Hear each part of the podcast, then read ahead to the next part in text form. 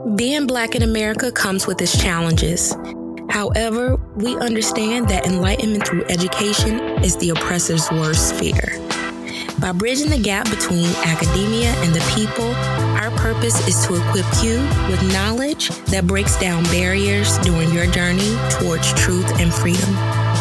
Welcome to the Black and Highly Dangerous Podcast.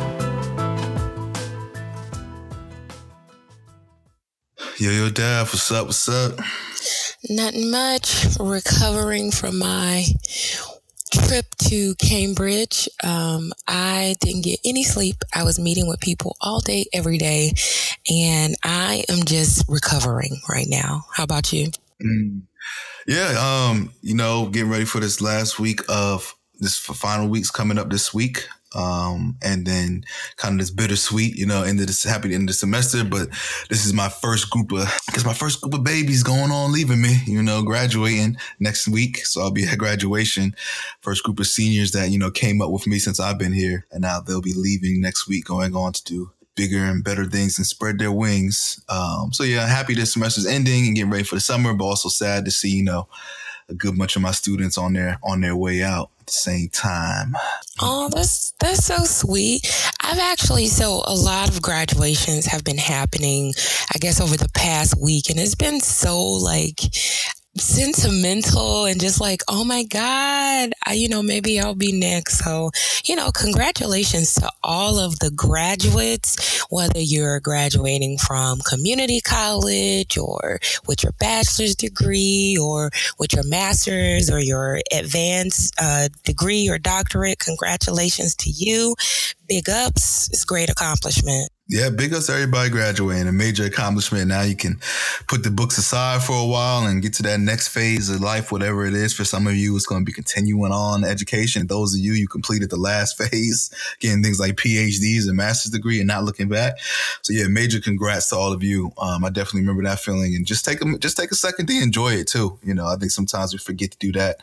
You graduate, you do all this work and then you graduate and then you're like, okay, what's next? But you know, it's a major accomplishment. So take a few weeks or a little time just to sit, enjoy, be happy, and just uh, bask in your in your accomplishments. You know, we need to do that. Treat yourself. Treat yourself, definitely. All right. Oh. We got some old Lord news, I'm assuming, ready to go. Of course, of course we do. Uh, this is this this segment is a special segment that I would like to entitle being black or wow black. Because most of these stories are related to just just doing mundane everyday things while black. So let's let's get it started. All right let's go. Hello and welcome to bhd news where we give you the most current and eye-opening oh lord news of the week. Join us as we present news that'll make you want to say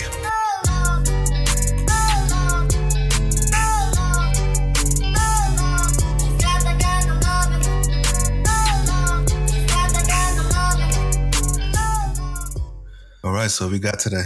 Okay, so for our first news story, this isn't this is while black, just existing while black. So in South Carolina, authorities say that a South Carolina man thought he was offering $500 to a hitman to kill his black neighbor. He wanted him to hang his body from a tree and burn a cross on his lawn on his lawn, but he was mistaken.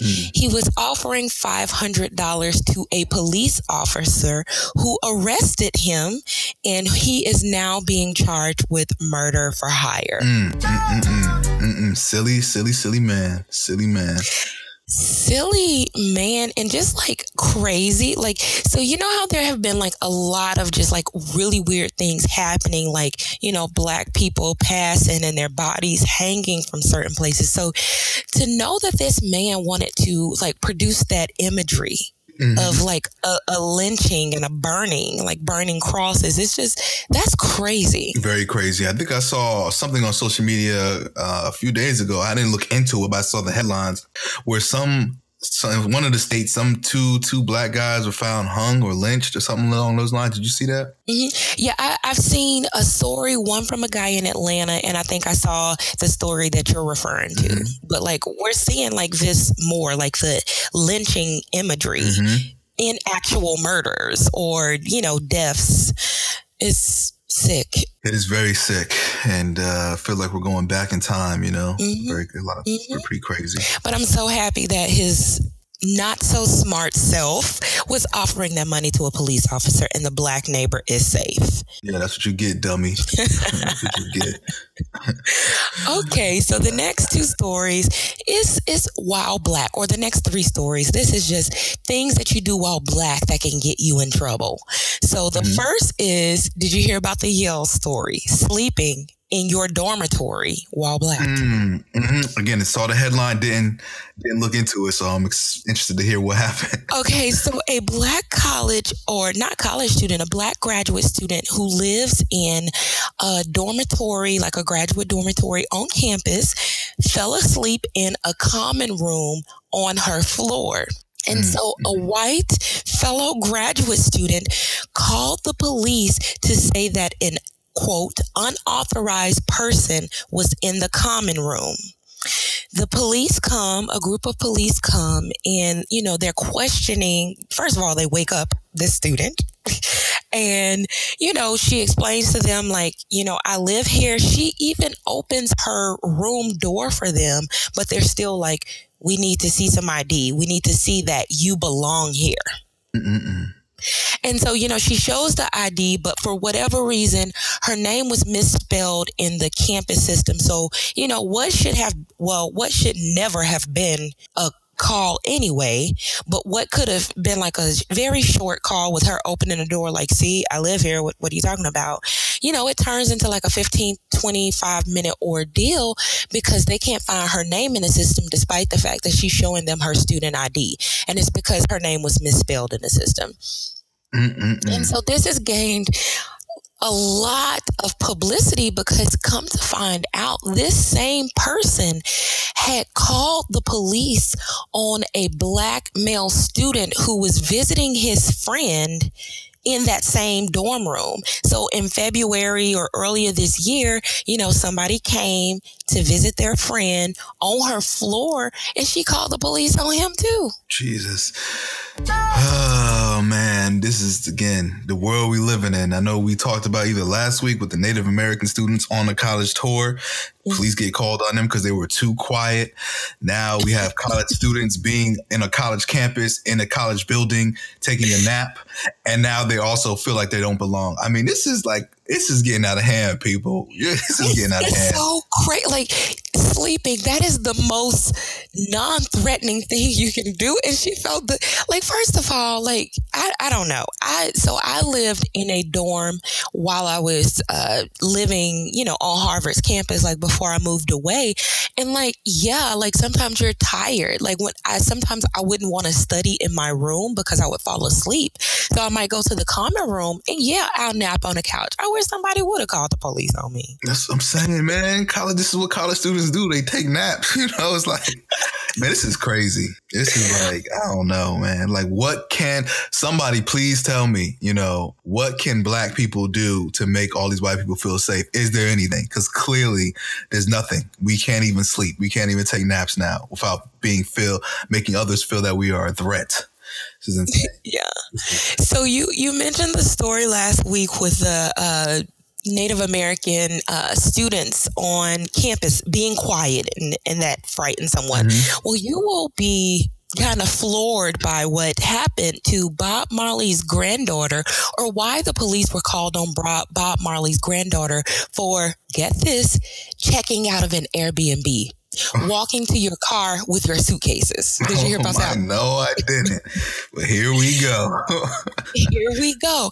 So, um, uh, Bob Marley's granddaughter and a group of other artists, they were in California for um, some type of festival where she was speaking and where also Lauryn Hill and a few of the other Marleys were performing. So she was there for business. She rented an Airbnb in Rialto, California. And as she was leaving, uh, a helicopter, a police helicopter, comes to the scene, as well as like a swarm of police officers who began questioning them. They show the police officers their, you know, Airbnb listing and where they had been communicating back and forth. It was on their phone, but still the police officers were like, not buying it for whatever reason. And come to find out, a neighbor called to, you know, say someone was robbing the place. Okay, they're only leaving with suitcases. Mm-hmm. Okay. Mm-hmm. But was robbing the place. But in a press conference following it, come to find out, she called because they did not wave at her oh, while walking to their car. Oh my goodness gracious. Okay. All right, and that and that and calls so, for a police helicopter. Okay. Yes, and the crazy thing is, the Airbnb host even blamed the guests for this being called. So she's the Airbnb host said in a press conference, if the kids had simply smiled at my neighbor and waved back and acknowledged her, and said, We're just Airbnb guests checking out, none of this would have happened but instead they were rude, unkind, and not polite. Oh my goodness, man! I can't, I can't, I can't, I can't. No words, no words. Like again, leaving a uh, a building with suitcases, going to a car, means burglarizing a unit. One. Not only that, I'm very shocked that you know, okay, police show up, but a police helicopter shows up. A helicopter, a helicopter. And the, the group's lawyer said, We don't live in an America where black people are forced to smile at white people to preserve their lives. Thank you. Uh, I have to smile at you, or you're going to call the police on me? Gracious. Like, if we, if people, if people don't see that we are turning back the hands of time right now. I mean, this is really, really similar to just like social etiquette laws that were very prevalent during Jim Crow. You know, you couldn't look a white person in the eye. You couldn't, you could, you had to address them as sir or ma'am or whatever it is, step off the sidewalk. All these kind of things are still being used against us. Now saying because you didn't wave to this white person that now you are a threat and we should call the police because you're probably doing something wrong. That's insane, people. But these things are still happening and we can't turn eye to act like racism and racism racist tendencies and behaviors still don't exist. That's crazy. And, and shame on that yeah, host. I- Mm-hmm. Shame on the host. She said the host said when I got off work, I went over and thanked my neighbor for calling the police. Oh my goodness, where was this? Where, where was I hope at? Airbnb, Rialto, California. I hope Airbnb handle that. Goodness, of course they're probably not going to handle that. What are they going to do? You mm-hmm. know.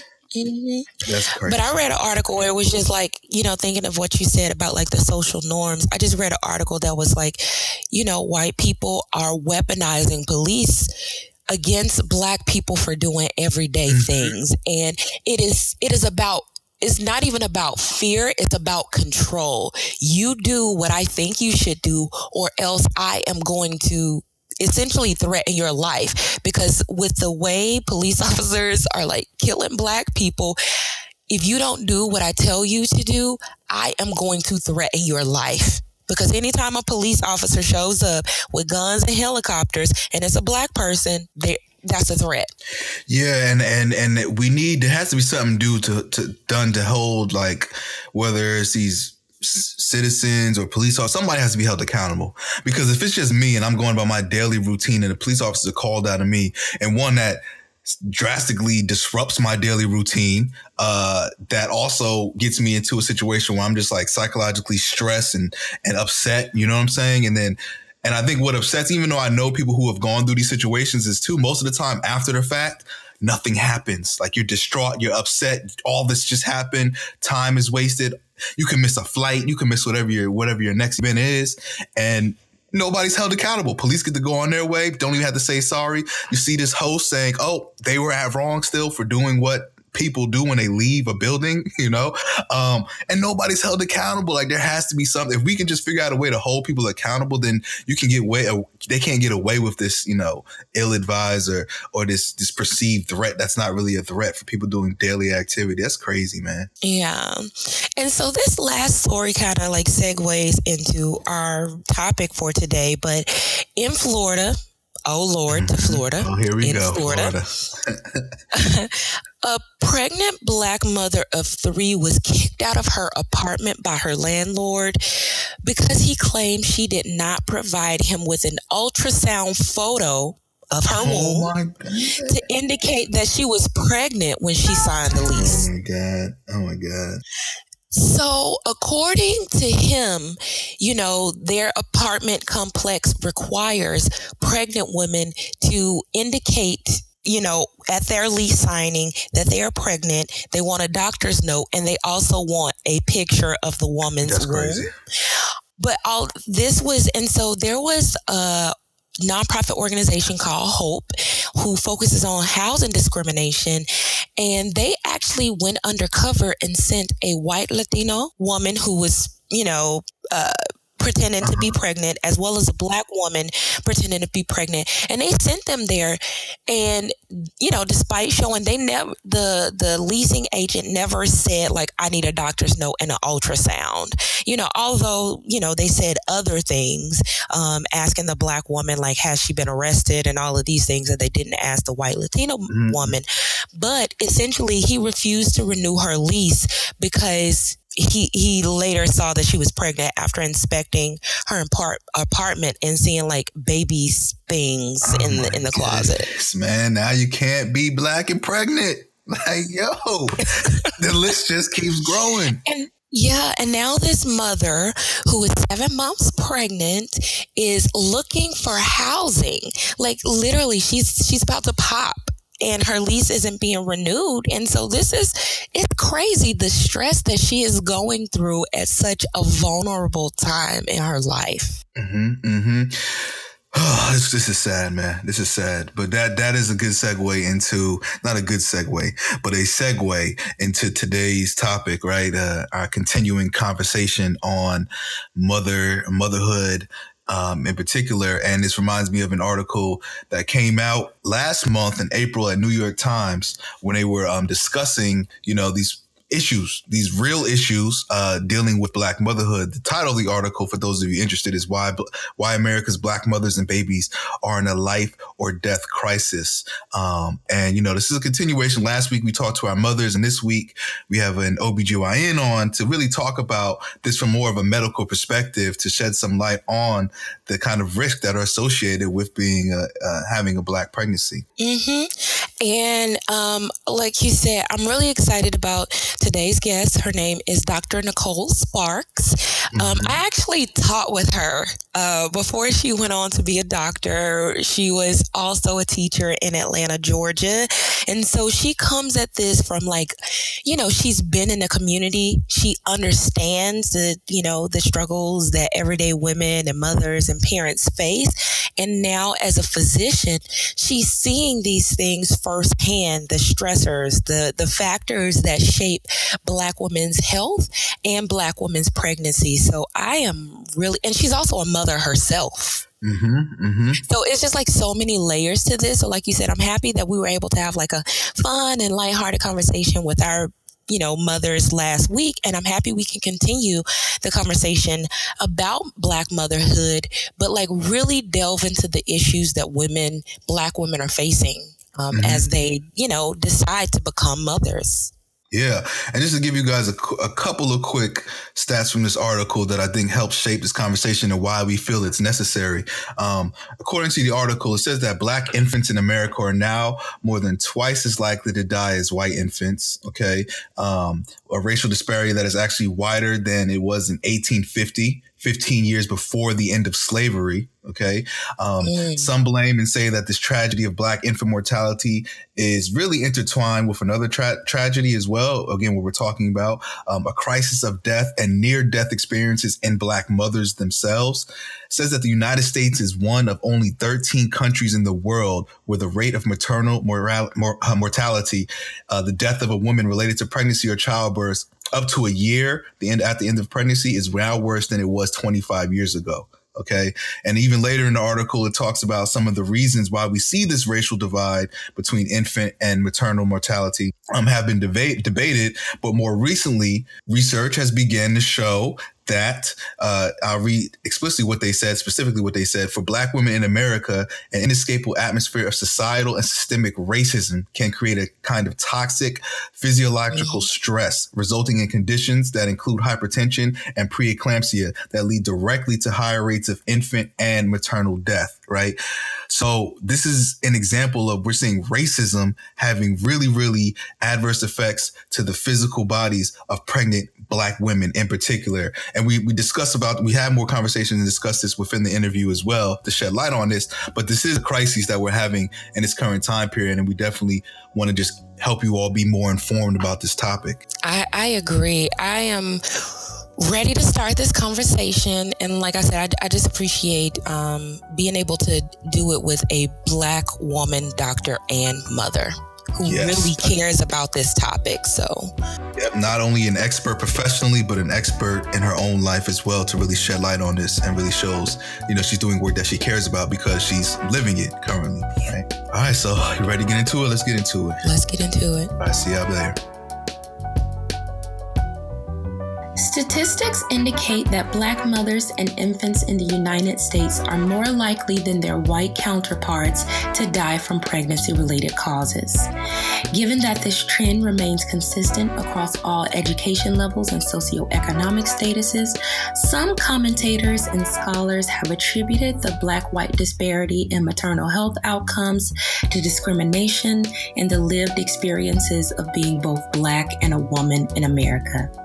Today, we unpack this issue by interviewing Dr. Nicole Sparks, a third year OBGYN resident in Savannah, Georgia. Dr. Sparks earned her MD from Florida State University College of Medicine, where she served as the president of the Student National Medical Association. Prior to pursuing a career in medicine, Dr. Sparks taught biology, anatomy, and environmental science at an underserved high school in Atlanta, Georgia. In addition to being a women's health physician, Dr. Nicole Sparks is also a dedicated wife and mother. Her website, Nikki Sparks MD, provides insight into medicine and mommyhood and also seeks to motivate and provide advice to other women working to balance family and professional life. Today, we welcome Dr. Nicole Sparks. Yes. Well, first off, we want to say thank you for joining us. We're very excited to have you on here having this very needed conversation, especially in this time period. But the first question we usually like to ask our guests when they come on is just, you know, tell us a little bit about yourself so our listeners can get a feel for who you are and kind of what motivated you to pursue medicine and women's health in particular. Okay. Well, hello, everybody. Like they said, my name is Nicole Sparks. Um, so I am a third year OBGYN resident in Savannah. I have wanted to be a physician since I was four years old. My mom said I've never wanted to be anything else. And so that was really always the goal. Um, OBGYN really uh, grabbed my attention when I was in my third year of medical school. I just loved being able to help women at every area of their lives, whether they were adolescents or whether they were going through menopause. I just felt like I could be there for them and supporting them, you know, whether they were having babies or losing babies, um, all of that. And so I really just felt drawn to the specialty and I just haven't looked back. And so I have one more year in my residency and then I'll be able to practice on my own. So I'm really excited. Nice. I know you are excited. I know all about that residency life. My Ooh, husband is about to finish residency next month, and we are very excited. So, just thinking about how busy you are as a resident for our listeners, Dr. Sparks is also a wife and a mother yes. to the most adorable little boy ever. I love seeing pictures of him on Facebook.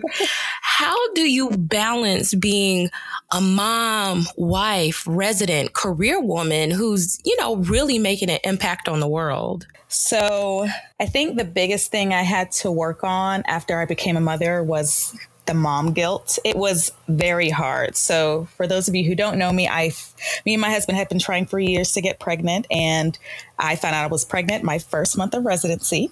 So that was great. So wow. um, my boss was delighted to hear that. Um, so my pregnancy was a, a, little bit rough during the first year, and I'll actually touch on that with some of the future questions. But um, it, I had a lot of support. My mom actually moved in with us um, for over a year, and my husband, you know, has a normal job. I like to say with normal hours, so he's been a big support. But um, I think my biggest issue was kind of trying to get rid of the mom guilt. So, you know, sometimes I'm at work, like I operate till 1 a.m. and then I'm leave again at 6 a.m. And so, you know, during times like those, I don't see my child. But I think the support is what helps me balance when I'm at the hospital for a long time. My husband's good at dropping the baby off for a little bit and letting me say hi to him. Or when I'm on night shift and our schedules are opposite, he drops the baby off and lets me, you know, talk to him for a little bit. But I think when I'm at work, I try to be a really good resident. And when I'm at home, I try to be a really good mom. And so I try not to bring the stress from work home and, and vice versa. So, um, people say balance. I don't think I've quite gotten the balance down yet, but I've learned to just really focus on him when I'm at home and when I'm at work, just focus on being a good resident. And that's been working out pretty well for me. yeah. And so I guess along those same lines and, and, thinking about being a mom and balancing a career, I know there are a lot of women who are kind of postponing or pushing childbirth back by, you know, what we past further than what we would typically see. So I know a lot of women are waiting to their mid to late 30s. Mm-hmm. Is there anything that women should consider as they are balancing careers and also potentially postponing motherhood in terms of like health of the mother, health of the baby, and etc. So it's ultimately up to you, you meaning all you women out there who are listening to, you know, to when you want to have babies. Um, there is certainly nothing wrong with waiting, but there are certain risks. And so at the age of 32, which I am now, um, the chances of you getting pregnant with each cycle j- decreases dramatically from say like a 22 year old so that's the first thing. And then at age 35 it decreases even further. And then your chance of uh, chromosomal abnormalities like down syndrome and things like that also increase. And by the time you're 40 it's really increases.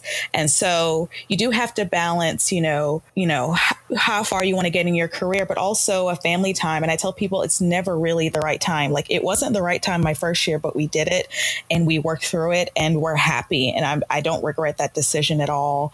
Um, but you definitely have to consider your age. Every year that passes, it gets um, more difficult to have a child, and your chances of having a child with chromosomal abnormalities increases. And so that's really something to keep in mind to the mothers or future mothers out there who are around the same age that I am, that we are.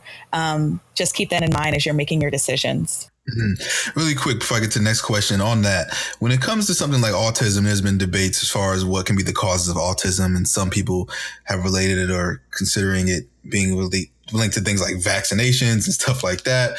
Um, but is there a chance that it can also be linked to some of that same things you just talked about with just having, um, I guess, the eggs later in life, stuff like that? The risk of that is autism linked to that at all? Is there any studies or research highlighting that being the cause of it potentially? No studies so far that we have read or my cohorts or attendings that have linked autism with age in the mother or waiting later to have kids. So that is not okay. something they really should worry about. Really, the number okay. one worry is Down syndrome. Okay. Okay. So moving forward, recently there have been like more conversations about the state of women's health, as we said, and health access and services, and the challenges that Black women face in particular. Um, so, what are your thoughts on this conversation, and why is it important to have this conversation? Uh, what are the challenges that women and Black women in particular face in regard to kind of accessing uh, women's health services? Oh goodness, there's just so much to be said about that. So, so where do I start? Um, so I guess we'll start with some statistics. So um, for anybody who doesn't know, Black women are actually three to four times more likely to die from pregnancy related causes and that's so that's relating to Black women dying during their pregnancy or in the year following their pregnancy, um, if they can link it to something that happened during their pregnancy. That's what they call pregnancy mm. um, related mortality um, than white women. And so um, they, I would say about 20 years ago, they started having this conversation, and now it's just expanded and I'm really happy about it.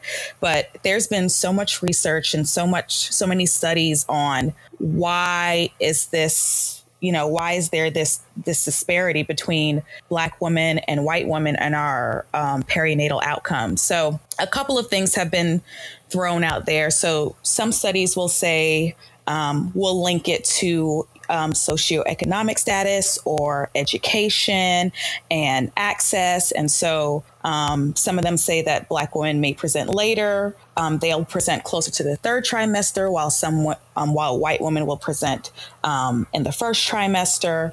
Um, transportation, so they're not having access to get to their prenatal visits.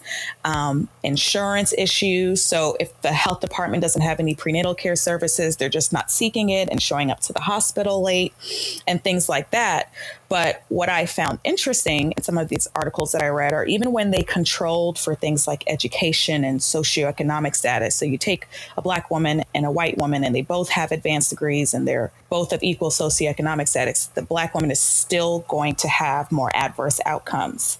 And so I think that's the interesting part of the conversation and what, you know, I've actually done a lot of research on. I say a lot, but what I've been reading on now because I'm, you know, I'm wondering why. And I talked earlier about my situation. So me, you know, having an advanced degree, I have a medical degree, I'm pretty healthy, I don't smoke, I don't do drugs, you know, anything like that. And even me, I ended up having a you know, very small baby and, you know, had no fluid towards end of my pregnancy and ended up having to have a C-section very early, you know, one month before, you know, my baby was five pounds and luckily he didn't have to spend any time in the NICU.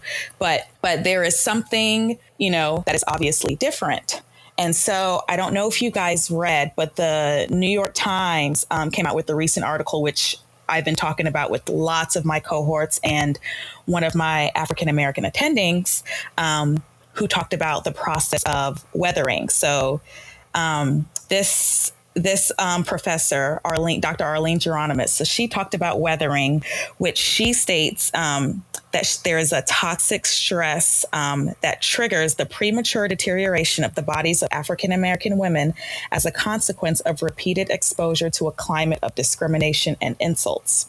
And I thought that was just so powerful. Like, you know, so even when you control for mm. things like how much money someone makes or their access to care or how smart they are, any of that, our outcomes are still worse. And so it drives you to think, well, is there something more that we're just experiencing in everyday life that is weathering our bodies to the point that when we um, come to the point of bearing children, that we could follow all the rules and don't smoke and you take your prenatal vitamins and you exercise and all of that and still have worse outcomes than our white counterparts. And that I think is a very interesting conversation that really needs to be had. Mm, yeah, we'll definitely um, unpack that uh, probably more throughout this conversation. But a quick follow up question, uh, because that I, I, do think that, and I think more studies are beginning to find that. Think things like racism and discrimination do have these stressors that can impact us, uh, Black folk, just with regard to our health. So I'm wondering, has there been research um, looking at this situation with with black women in the U.S. compared to other countries, maybe even other countries where you know blacks are the majority and they may not have such things such as racial oppression and discrimination.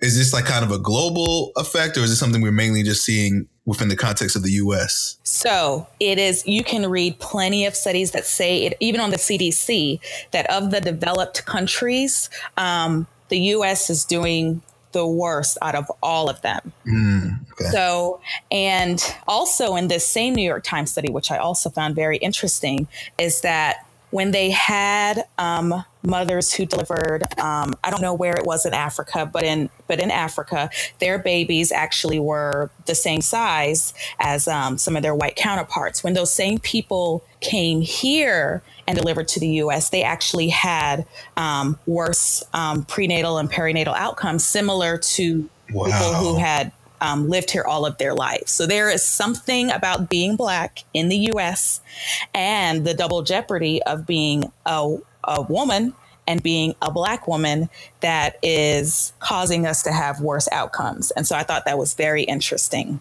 So there is something going on wow, in the United yeah. States. Mm. What child. So yeah, I, I read um, a similar piece and they talked about how it was like this two prong effect. Like, like, like you mentioned, there are these things that are happening before black women get pregnant and while they're getting pregnant that right. cause these physiological issues with them.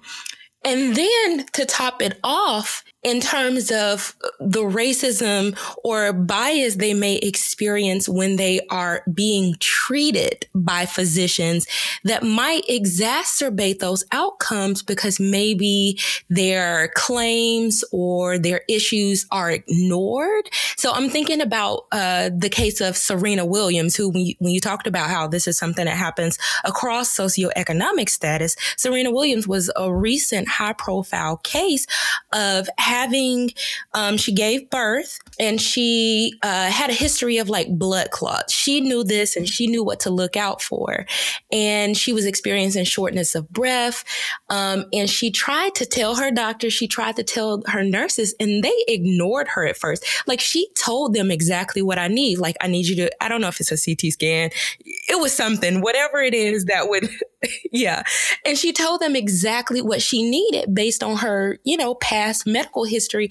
And for a while, they ignored her. And come to find out, not only did she have a pulmonary embolism, which they had to treat, but when they were performing surgery, they also found that she had like internal bleeding because she had a C section. So she had like internal right. bleeding and they had to like, uh, they called a, a hematoma or something like that. Correct. And they had to like you know, do even more surgery. So it was just kind of like, that's scary that she was being ignored. So I guess how how can women deal with that? Like how can they advocate for themselves within the context of I feel like something is really wrong and I need some help, but maybe I'm not being um, listened to in a way that I think I should be.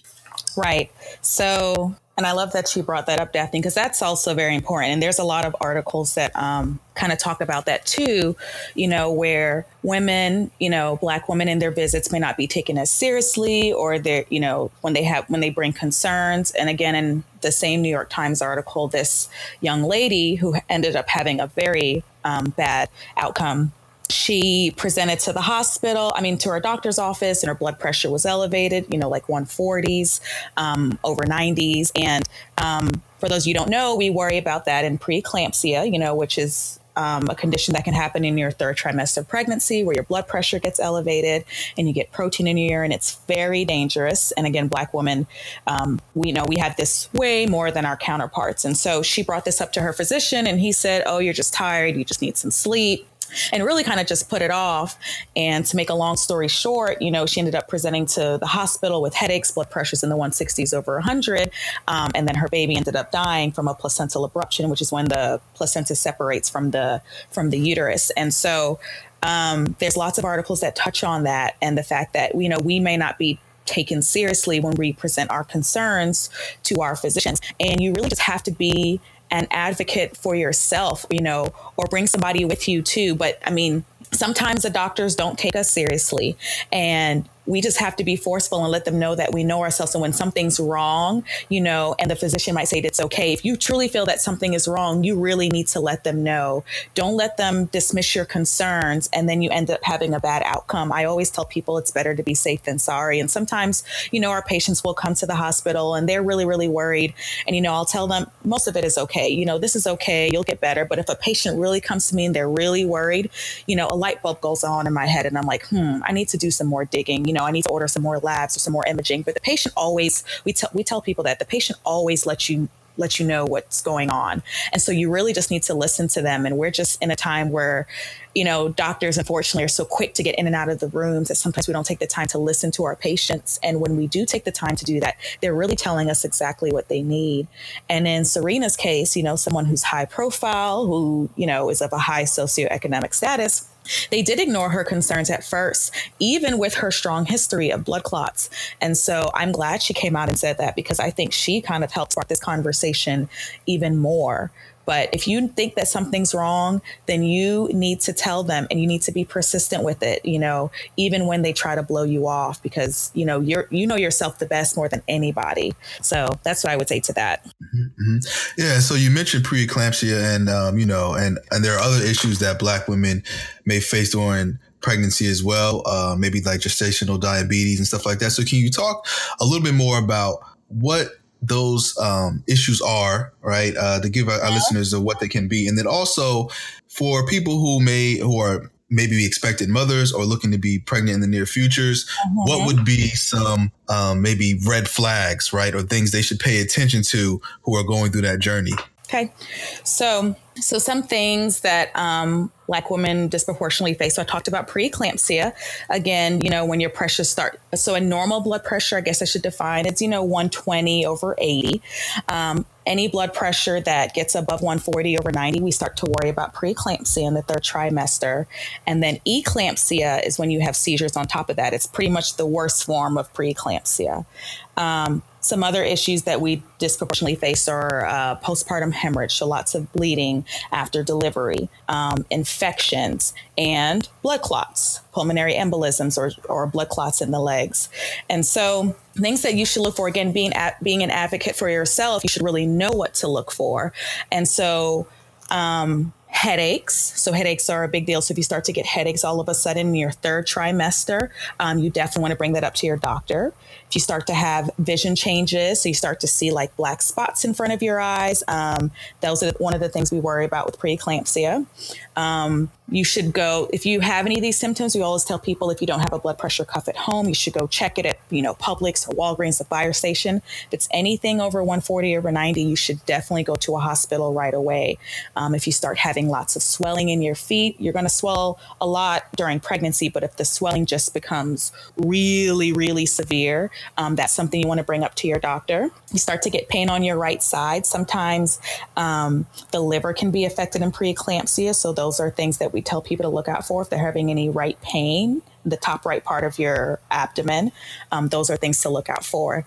Um, after delivery, you know, after you have a vaginal or a C section, um, if you think your bleeding is too much, just because lots of Black women die of bleeding afterwards, you need to, even after you go home, you need to bring that up to your doctor. So, those are some of the main things, you know, people should look for. Um, you know, especially Black women, like I said, when you know these things and you can bring them up to your doctor, this is part of being an advocate for yourself, is knowing what to look for and bringing it up to your physician when you have these concerns. Mm, thank you for that. I, so, as someone who I'm not currently trying to become pregnant, but as a 32 year old is something I'm thinking about. And I am really just considering like these issues, what I need to look out for, like you said, so that I can be a good patient and I can advocate for myself.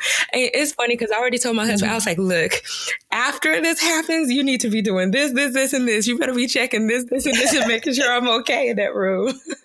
but um, exactly. So thinking about what you just said um, in terms of like gestational diabetes and preeclampsia, are there things that expectant mothers can do to stay healthy while pregnancy while pregnant to potentially lessen these conditions or even prevent them? Of course. So really you want to get it all together tell people before you even get pregnant um, so even before you get pregnant is you know it's actually what's really important. And so prior to getting pregnant, you want to make sure if you're a woman of reproductive age and you even have the chance of becoming pregnant, you're already taking your prenatal vitamins because by the time most people realize they're pregnant, they're already five, six, or seven weeks and they haven't taken anything. And most of the limbs are formed by 10 weeks. And so you really want to be doing that beforehand.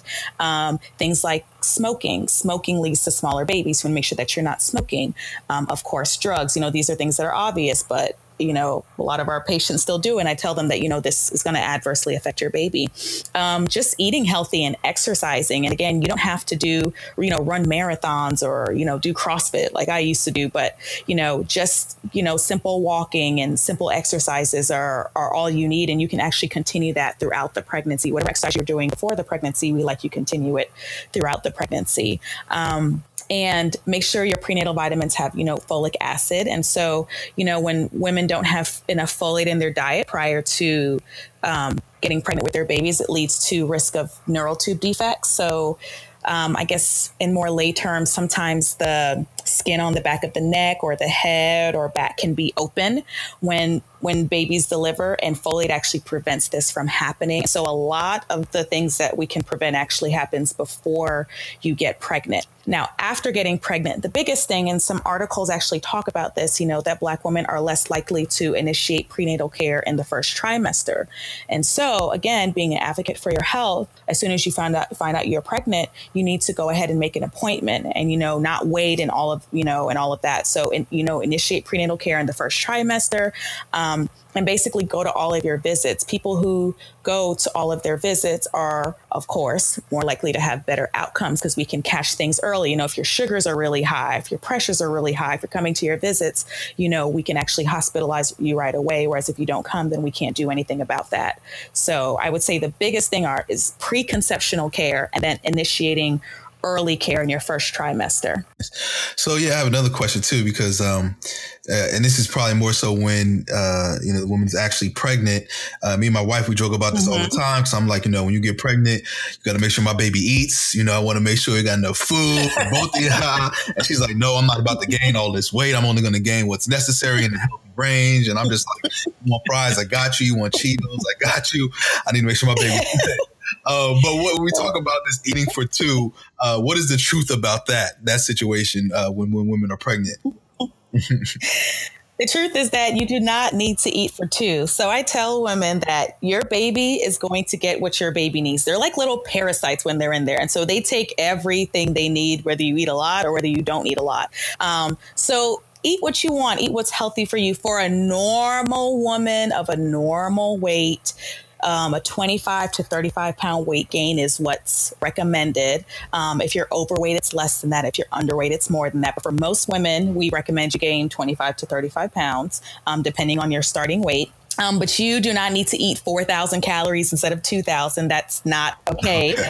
Um, because if you gain a lot of weight during your pregnancy, then that also leads to um, worse worse outcomes for your baby. and so you just you can eat whatever you were eating before and that is completely fine. Your baby's going to grow just fine. Your baby's going to eat just fine. So no doubling no doubling okay. up on the calories is necessary.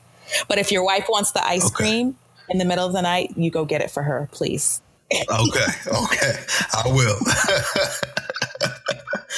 So I like you said, I've been reading a lot about that lately and I was so surprised to find out that it's kind of like in like the second and third trimester, it's like really only like what three to four hundred extra calories. That's like that's not even a full meal. yes, I know. People people are really surprised to find that out. I mean, they really think that they're eating double, but you, you're re- you're really not. You're really just eating a couple okay. hundred calories more, and that's it. All right. Okay. The baby gets what it needs, I promise you. so, in, in switching gears a little bit, because we want to focus on all issues or aspects of mm-hmm. women health services, mm-hmm. sometimes family, so when we think about family planning, it is the planning of having children, and sometimes it is the planning of having children at the right time, which might include uh, women needing access to uh, contraceptives, mm-hmm. things like birth control, which has been a hot topic lately. Mm-hmm. So, you know, moving beyond wanting to debate whether birth control is good or bad, we want to know are there some uh, like myths and misconceptions that people should know about birth control or just anything that people or women should know about birth control in general that might be helpful? Hmm. So, I mean, I think there's lots of misconceptions, and I tell my patients all the time because they Google everything before they come to me. I'm like, stop Googling, just stop it. Because the, the worst things are going to be on the internet. You know, people don't go on the internet when they've had great outcomes. They just go on there when they want to complain. And so when you go on there, you're just going to find, you know, just terrible reviews about everything. Um, I think there's a lot of misconceptions about all of the birth controls. So, you know, there's various ones. So you, you have the regular oral contraceptives that you take every day, which I actually kind of veer away from because lots of people just forget to take them. Um, and then you have kind of the longer acting ones. So like the IUDs, you know, that can last for five years. That's the little thing that we put in the uterus. And then you have the Nexplanons, which is a little rod that we put in the arm and that lasts for three years. Um, so a lot of people think that a lot of birth control will make you gain weight. There's only one that'll make you gain weight, and that is, um, or it increases your appetite. That's Depo. That's a shot that people get every three months, and most people know that that one will make you gain weight. The others are not proven to make you gain weight. Um, you know, and a lot of misconception just about um, I think just sex overall, like, you know, a lot of people will, you know, say that the withdrawal method will keep you from getting pregnant or breastfeeding will keep you from getting pregnant. And none of these things are 100% true. I've had people who've gotten pregnant with, with all of those. And so I think the biggest thing about contraception that I want to talk about is that people just need to be correctly informed about it so, for example, in China, everybody, now again, they're limited the amount of kids they can have, so they're a little bit different, but everybody has a Mirena IUD. Um, but here, when I try to introduce it to my patients, um, they are very much against it. I mean, you know, they're like, well, my cousin had it and, you know, it fell out or it migrated out to, you know, out to her abdomen. And, you know, and some of these things can happen, but the risk is so, so low. Um, most people are going to do fine. And so I think you just need to really educate yourself or trust your doctors like me who really, you know, and I tell people I have the Mirena, I love it. And, you know, you can really plan when you want to have a family. And so when we're ready again, I can take it out. You have immediate return of fertility. There is no, your body has to bounce back or any of that. And you can, you know, plan your family the way you want to. So I think people should just be more open to it. Lots of these are safe for you. Um, again, the people that are going to have some, you know, some not so great outcomes are, it's a very, very small percentage of the millions of people who use these contraceptives. And so I think just making sure that you get correctly educated um, because they're all very good and they all have their place. Mm-hmm. Yeah, I just want to follow up really quickly. Just ask a couple questions about the pill specifically because you know throughout my life growing up, I've heard many things about that, such as you know maybe the pill um, can cause infertility if you're on it too long, or your body needs a break from the birth control, or skipping a period is too dangerous. Um, can you talk a little bit about that? This, you know, how true are those if they're true at all? Okay, so with the birth control pills, um, so. The, I actually used to hear the same things um, that, you know, if you don't give your body a break and let your body have a period, they're basically saying that, you know, the blood's building up in there and you're just, you know, you're just really messing yourself up for the future. And that's actually not true at all. There are lots of women who simply, you know, for medical reasons, or they're saying, look, I just don't want a period. We put them on continuous birth control pills and um, we take them off and they can have a baby right away. So it's all, it's all dependent on the woman. Everybody's different. There might be someone who comes off their birth control pills and it might take them a whole year to get pregnant. And then there might be someone else who's on those same pills and then they get pregnant the following cycle. Um, it, it, there is no, your body is going to take, you know, one or two years. The only one that that's actually true for is again, the shot, the Depo shot, where sometimes it does take a while for your body to bounce back in order to have a baby after that. As far as the pills, the Mirena, the Nexplanon, all of those, you can actually get pregnant right away once you stop. That's why I tell people if you miss a pill, even just one, that's all you need to get pregnant. And so and so all of those myths, they're they're all false. They're all false. It's completely okay for you to take continuous contraception, and it's completely okay for you to take it for a long period of time until you're ready to have a baby. And when you stop it, you can still get pregnant the very following month. So, you know, it's every every woman is just different. Just better set that alarm. set the alarm I tell them set that phone alarm. Set it. uh, uh, that's too funny. Well, can I, wait, can I ask another question? Of just want to follow up too. There has been more growing conversations, and I think more experimentation with things dealing with like male contraception as well. You know anything about that, or can shed some light on that kind of stuff, like as far as like birth control with pills and stuff like that, dealing with males? I do not know very much about male contraception because I don't touch a male if okay. I don't have to. I've not touched a male since, since med school. So I actually, the only male contraception I know about is a vasectomy. And, you know, some of them, you know, men will decide to do that when they're completely done having kids. But I do not know much about that area at all. Okay. All right. So what's crazy, and I, I will link an article in our resources, but I read an article where they were trying out a pill, but the guys did not like the side effects, oh, like bloating right? and weight, like all of, right? all of the things. yes, yes, like lower sex drive, like so. All of the side effects right. that women experience from hormonal birth control, they like stop testing for men because those side effects were too severe for men. It's too much, right? See what we have to deal with. yes. So I will link that article because I thought it was so interesting. I'm like, mm, but they can make us some better birth control. oh. Too funny. So um, I guess moving on to a topic, and I don't want this to necessarily be a topic about like pro life or pro choice, but since we are on the subject of women's choices in terms of reproduction, I do want to ask you from a medical standpoint.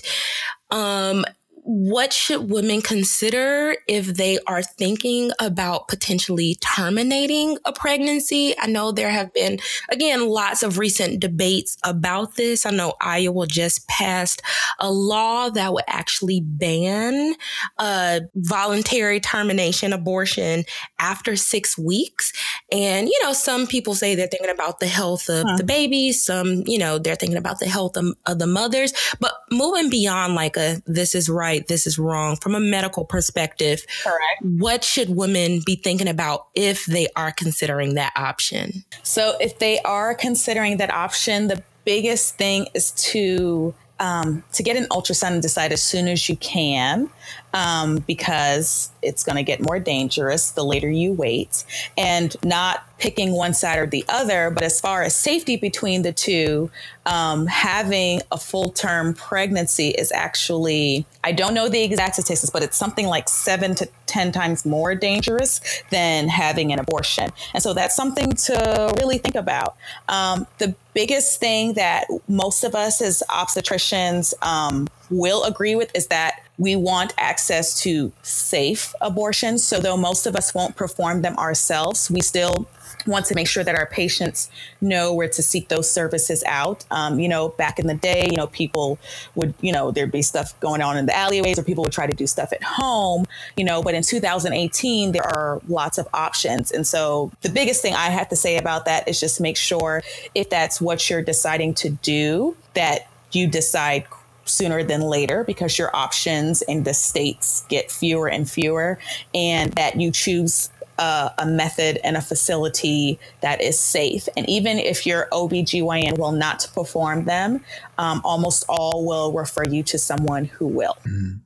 What can we talk a little bit about the the methods that are available? Because I know there's some people who may not understand this at all, or maybe you know just never heard of understand what actually happens. Um, so, what are the different methods? And I guess I'm sure there's for different trimesters going to be different methods and stuff like that. But can you just shed a little bit more light on on that?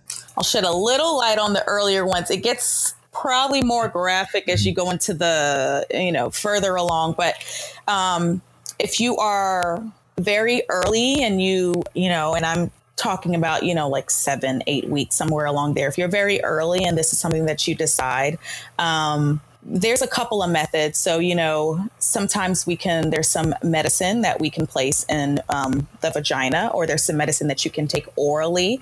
Um, that if you're early along, that this is actually very effective uh, for you. And like I said, this, these are really people in their first trimester. Um, after you get to your second trimester, it's pretty much going to be um, surgery. So this means that you're going to the operating room. You're going to be put under general anesthesia, um, and there's going to be a little, basically a suction device that will um, kind of, you know, basically get everything that's in your uterus out.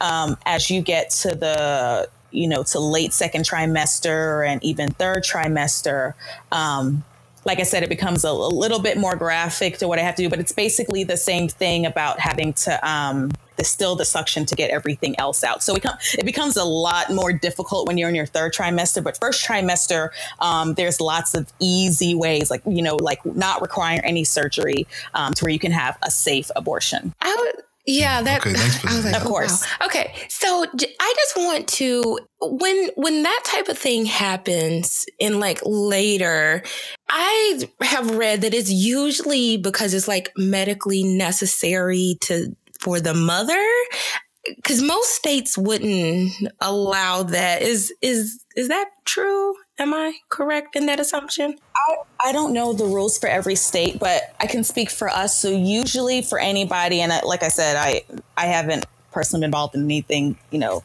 third trimester or anything like that. But sometimes, usually, it's because yes, there is some issue with the baby. So the mom might find out like um, the baby has, I'm using an example, like anencephaly, which basically the baby's for in lay terms, the, the baby's basically missing a head. This baby's not going to make it anyway when the mom delivers. And so she might choose at that point, I want an elective abortion um, because there's no way this baby's going to live outside of my womb anyway. So, yes. So, for a lot of these later ones, the mom has found out something terrible, something has shown up on ultrasound, and, you know, sometimes the the um, the condition may or may not be compatible with life outside of the womb, and she may make the decision at that time. And you know, you know that's very understandable. You know, some people don't want to carry a you know a fetus to term or to late in the third trimester that's not going to make it anyway. So yes, that is a reason why a lot of women choose to have later abortions.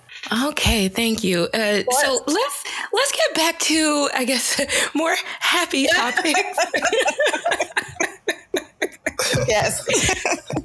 so for women who are actually, you know, trying to become pregnant, you mentioned, you know, being healthy and, you know, that pregnancy or when you're thinking about preg- pregnancy is something that you should be thinking about way before, you know, mm-hmm. trying to conceive. So I guess what is some general advice you would have for women who are looking to become pregnant? You know, anything they can do to, you know, increase fertility, to, you know, just have the healthiest baby and pregnancy possible? So, um, like I said, some of the things that I mentioned before, and the biggest thing, like I said, if you're any woman of reproductive age, you're uh, 16 to 45 or whatever. I guess it's later now, but um, you really just need to be taking your prenatal vitamins. Um, you really should be at a healthy weight.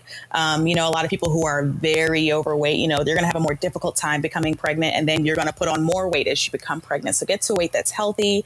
If you have bad habits like smoking, you should stop. Um, you know, I would say the same thing for drinking. Most people are drinking and they find out they're pregnant and they stop, you know, which is fine too, you know. But um, I would say just making sure that you're in your best optimal condition, you know, before even trying to get pregnant. And some things that make it easier to get pregnant are if you have regular periods. If your periods come around the same time every month, that usually means that you're ovulating every month. So when you're ready to try, you should be able to get pregnant. Um, about 80% of couples will get pregnant within a year unless, you know, she she or he has some male or female factor infertility, at which that time you should get worked up. So if you haven't gotten pregnant after a year and you have regular cycles, you and um, your partner should get worked up. A lot of people think it's just the female, you know, but there could be male factors too. You know, he could not have enough sperm, or the sperm that he does have are too slow. You know, and so you know, after a year of trying and nothing happens, you know, there were a battery of tests that we can do to check for both partners. Um, but the biggest thing is just optimizing your health as best as you can prior to becoming pregnant. One, one other question: Does it matter if, uh, in terms of fertility, if women have like shorter versus longer cycles? Does that matter at all? What matters the most is that your cycles are regular. So someone's having a period that's pretty regular, even if it's, you know, three weeks versus five weeks, that's not a big deal. The biggest deal is when someone can go months without having a period, then all of a sudden they're bleeding. That really means that this woman is not having regular cycles and she is going to have a way more difficult time getting pregnant than someone who's getting regular periods every month. Because someone who's having irregular cycles like that is not ovulating every month. And so, you know, she'll basically have to have sex at the perfect time when she's ovulating, which may be once every couple of months. And so, as long as your periods are regular, that's are mm. regular, um, that's a, a good sign, you know, that, that you can get pregnant. If you have a regular period, you probably need to get that worked up first because you'd probably have a more difficult time getting pregnant. And I've heard too, uh, when the drinking thing, you know, most people do stop drinking um, when they have pregnancy, but some people say having a glass of wine um, every now and then or whatever is not um, going to affect the baby. Is that true? So we don't know if that's true, and we don't ever like to advocate and say that. So technically, this is in my opinion. Technically, like I said, all the limbs and everything is formed in the first trimester. So usually, if you're not drinking, then it's fine. And technically, um, you know, if you were if you want to have a glass of wine or so in your third trimester, it's honestly it's probably fine. We have no proof of saying what's fine, and we also have no proof of saying this much is fine. Like you can have half a glass and be fine, or you can have one glass a day and be fine. So since we can't define an exact number, we just say nothing is fine. But technically, if you had a glass of wine occasionally, would your baby be okay? Probably yes. But we don't want to tell everybody uh, that because okay, then they so just we, all start drinking. So that's not something we tell everybody. Okay, so I was just saying we had a conversation with our moms, and so my mom talked about how she loved greens and green beans when you know she was pregnant with me, and I love it now. And Ty's mom talked about how she loved chocolate, and Ty loves chocolate. it now. So moms, don't be out there like right. Right, you know, tossing right, back, right. wine. You can have a wine baby. That's right. That's right. Everything in moderation. Uh, if you choose to do that, just just do it in moderation. Oh, super. uh, baby gonna want some wine instead of milk. Right, right. okay. Uh, so, in, in, terms of like wrapping up, you know, we talked about a, a, lot of things, and this has been a very informative conversation. Um, you've talked about issues that Black women face. We talked about disparities across race and across socioeconomic status. But I am particularly interested because you talked about how Black women, especially those from like more disadvantaged backgrounds, often don't have like prenatal care in that first trimester. And I also read some research that showed that like Black mothers are more likely to be uninsured prior to pregnancy and immediately after birth. So I was wondering, are there any resources that women, especially from disadvantaged backgrounds, can seek out in regard to, you know, health services, whether it's prenatal care, whether it's family planning in terms of like birth control, you know, or, you know, post baby care? Um, so I think it's important for women to seek out even even health departments. So for women who are uninsured, it is very hard. So you know, like talked earlier about, you know, they may not have access to transportation, or sometimes even myself when I have patients and I'm like, why did you present so late? Like, why is it 22 weeks and you're just here? Well, oh, my Medicaid didn't come through, and so I couldn't see you. Um, so even in things like that, most health departments will still see, you know, still see pregnant women. So at least seek care there. And, you know, if you don't have insurance, you know, everybody can get pregnancy Medicaid. Well, let me not say everybody, but you know, if, if you qualify, you can get pregnancy Medicaid. And so, you know, apply for it early as soon as you find out you're pregnant and don't wait till the very last minute, you know, and then you're showing up at, you know, 28 or 30 weeks and, you know, we, you've, you've missed all this time with your doctor and problems we could have picked up on. So I think really seeking out the resources in the community. And then part of it's on the community to make sure that these resources are known that, you know, women know that they can access these resources to, to help with their care. But, um, in, in terms of that, yes, black women are, you know, more likely to be uninsured and less likely to have transportation, more likely to show up in the third trimester. Um, and so things like that, and, and these are things they're working on, like a lot of the things that I'm reading, they're working on building, you know, centers and more um, health departments and health departments that actually can cater to pregnant women, because there are some health departments that will not see pregnant women. Um, and that's some of the issues there. And the same thing for afterwards, going to the health department. So for example, if you don't have insurance and you want a Mirena place in our office, it'll cost uh, close to a thousand dollars.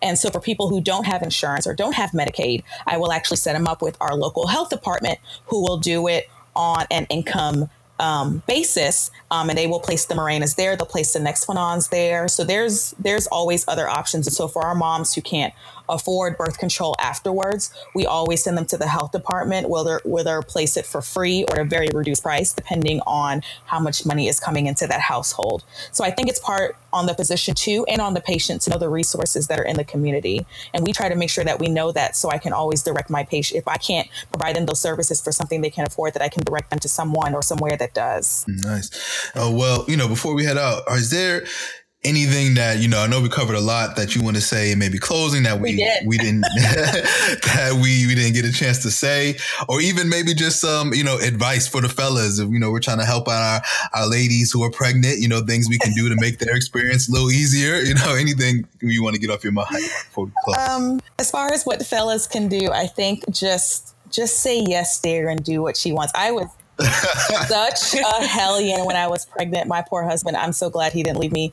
But I was. I mean, I was just raging hormones, and I just was always mad. I was always hungry. So just say yes there and do what she d- and just do what she asked. She's carrying your baby. She has all these hormones going on. She's getting fat. Her feet are swollen. Just just cater to her, and she'll turn into a nice. She'll revert back to her old self as soon as that baby is out. okay Um, but as far as for the women, just again, just advocating for yourself, especially us as Black women, um, read up on what's out there. I mean, it's it's crazy. You know, even when you know you guys asked me to talk about this, and I was you know reading all these articles, I was just amazed at what I was finding out and how severe the disparity is. It's very bad, especially for us to be in a developed country. So I really feel, I just really want to reiterate that we really just need to be advocates for ourselves and for our health, so that we can bring more beautiful Black babies into the world, healthy, healthy babies. Yes Yes, Yes. healthy ones. And yes, shout out to this is Mother's Yes. Day celebration, but yeah, shout out to the dads that are helping the out. career women to balance it all.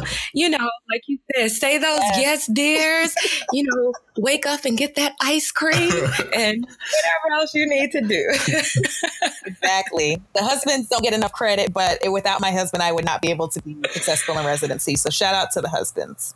Yeah, I like I said, I love seeing your family. I you. love seeing the dynamic. It's just so beautiful, and we thank you Thank so you. much for taking the time out of your very busy schedule. Like residents are like oh crazy busy, y'all. So the fact that she made time for us, and she's a mom on top of that, thank you so. Yes. Of Thank you. I. Thank you guys for appreciate it. having me. This was great. Of course. So we will catch you next time.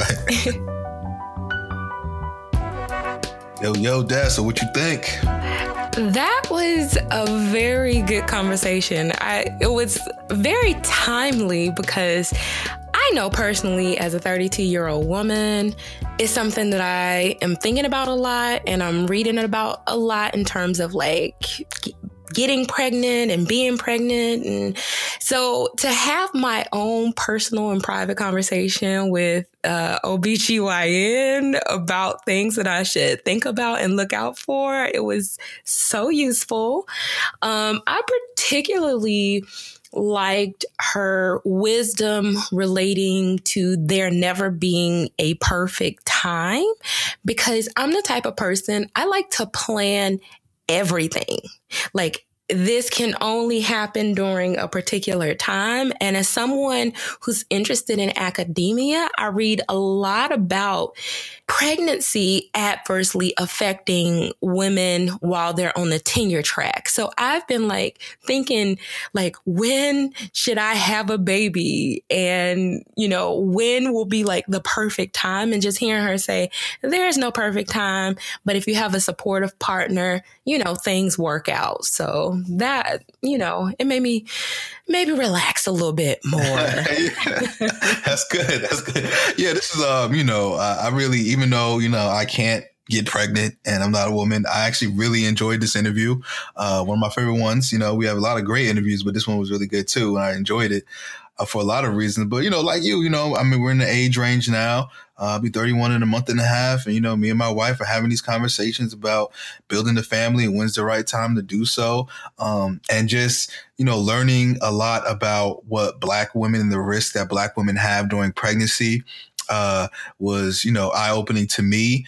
Um, and then also just for me, you know, as a partner to my wife, when that time happens, just me being kind of a little bit more extra, mm, you know, aware of these things and paying attention and making sure that, you know, I can help her in any way possible because yes, we want to have I want to have a healthy baby, but I also want my wife to live through this entire process too, right? And I think the more we know about it and and learn about it, and the more you know we educate ourselves on it, and I do, then I can make sure that you know nothing um, terrible happens throughout this process is to the best of my abilities, you know? Well, knowing you, Ty, knowing how much of an advocate you are, child, those doctors better watch out because you gonna be on it. I, I oh, can yeah, Please. Kristen might be telling you to come. Yeah, she's telling me to relax. I'm gonna be like, no, what is this? Why is this beeping? You know, I'll be let them know. Well, yeah, know, I gotta take this serious, man. You know, my wife and then my baby, you know, I know, I know John to be the same same way. You gotta these things you can't play with. Yeah, like I like I said in the interview, I already told him I'm like, look, you better be monitoring my blood levels, my heart rate, monitor all of that stuff. I was just like, because I'm not playing, and so I mean that's good. Hopefully, you know things will work out, um, you know the way they're supposed to. But I'm told I told him like, look, tell your friends because if especially if we have a child, like, wow, you know we're still in Peoria or something like that. Like you gotta tell your friends to be on the extra lookout. just look out for your sister. Uh, but um, you know, I also I thought that was a good point and something that I want to reiterate to women is about the eating for two thing. And like I said, I have been looking it up and realizing like you're not even supposed to like you can gain zero pounds in your first trimester. Like, really, you're only supposed to be maintaining. You don't need any extra calories in that first trimester.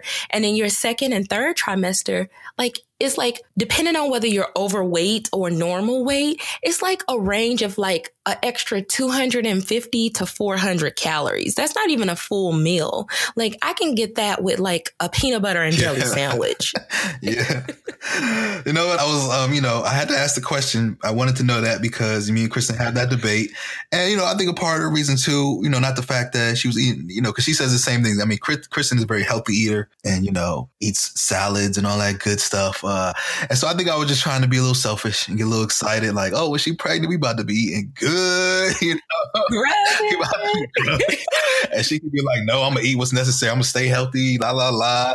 And so now, you know, I'm pretty sure we're still gonna be eating the salad, you know, doing the right thing. But hopefully she gets some cravings, you know, for some French fries or burgers, so we can both, you know. Oh my God. First of all, knowing how health conscious you are, it is so funny to hear you getting excited about her potentially stuffing her face. oh man. Uh, you know what? You're gonna be carrying a baby too, because you're gonna be like, mm-hmm, I got a craving for ice cream, Kristen. What about you? Yeah, I'm gonna drop the drop these hints. Like. Uh, that's too funny.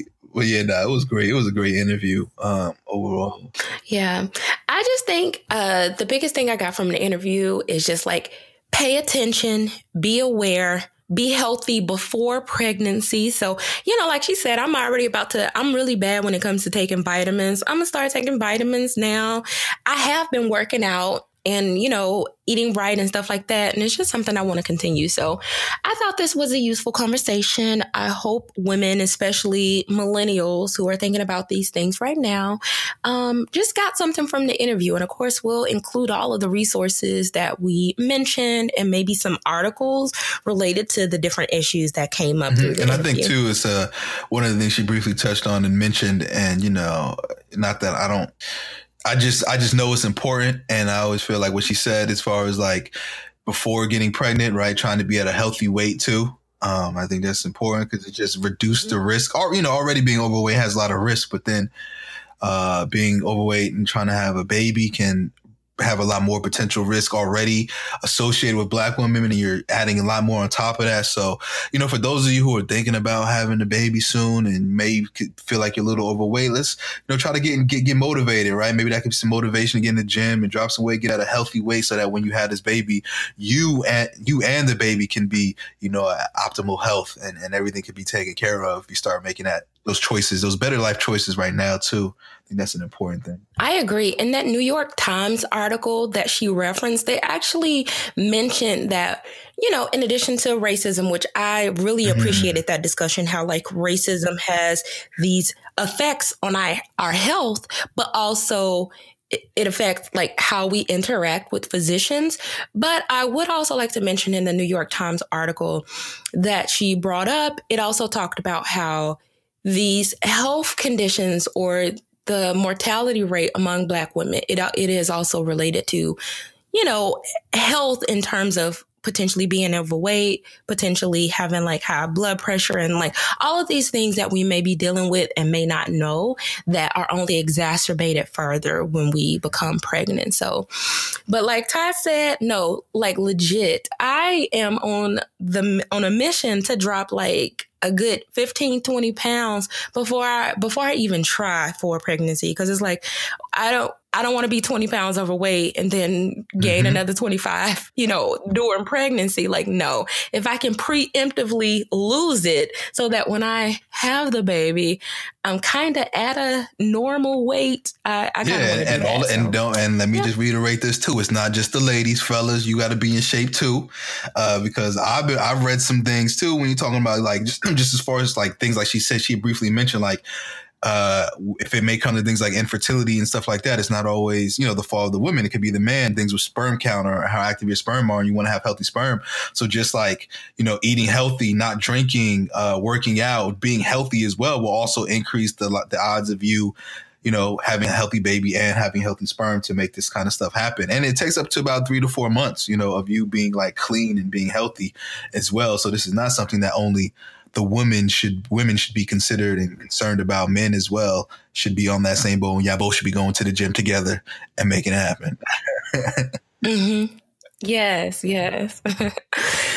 But yeah, I am so thankful to yes, Dr. You, Nicole Dr. Sparks, Sparks um, for taking the time because uh, residency is no joke. So she, Motherhood is no joke. So yeah, so this time that she took out, y'all should be very appreciative of it to give you this free advice. You know, and uh, it's very valuable, and we definitely appreciate her taking up the time to do this. You know, alrighty. Well, As alrighty. usual, continue to follow us on social media at BHD Podcast email us at bhdpodcast at gmail.com. We've been getting emails and we're getting more followers slowly every week. So this is really good. I'd like to see this increase.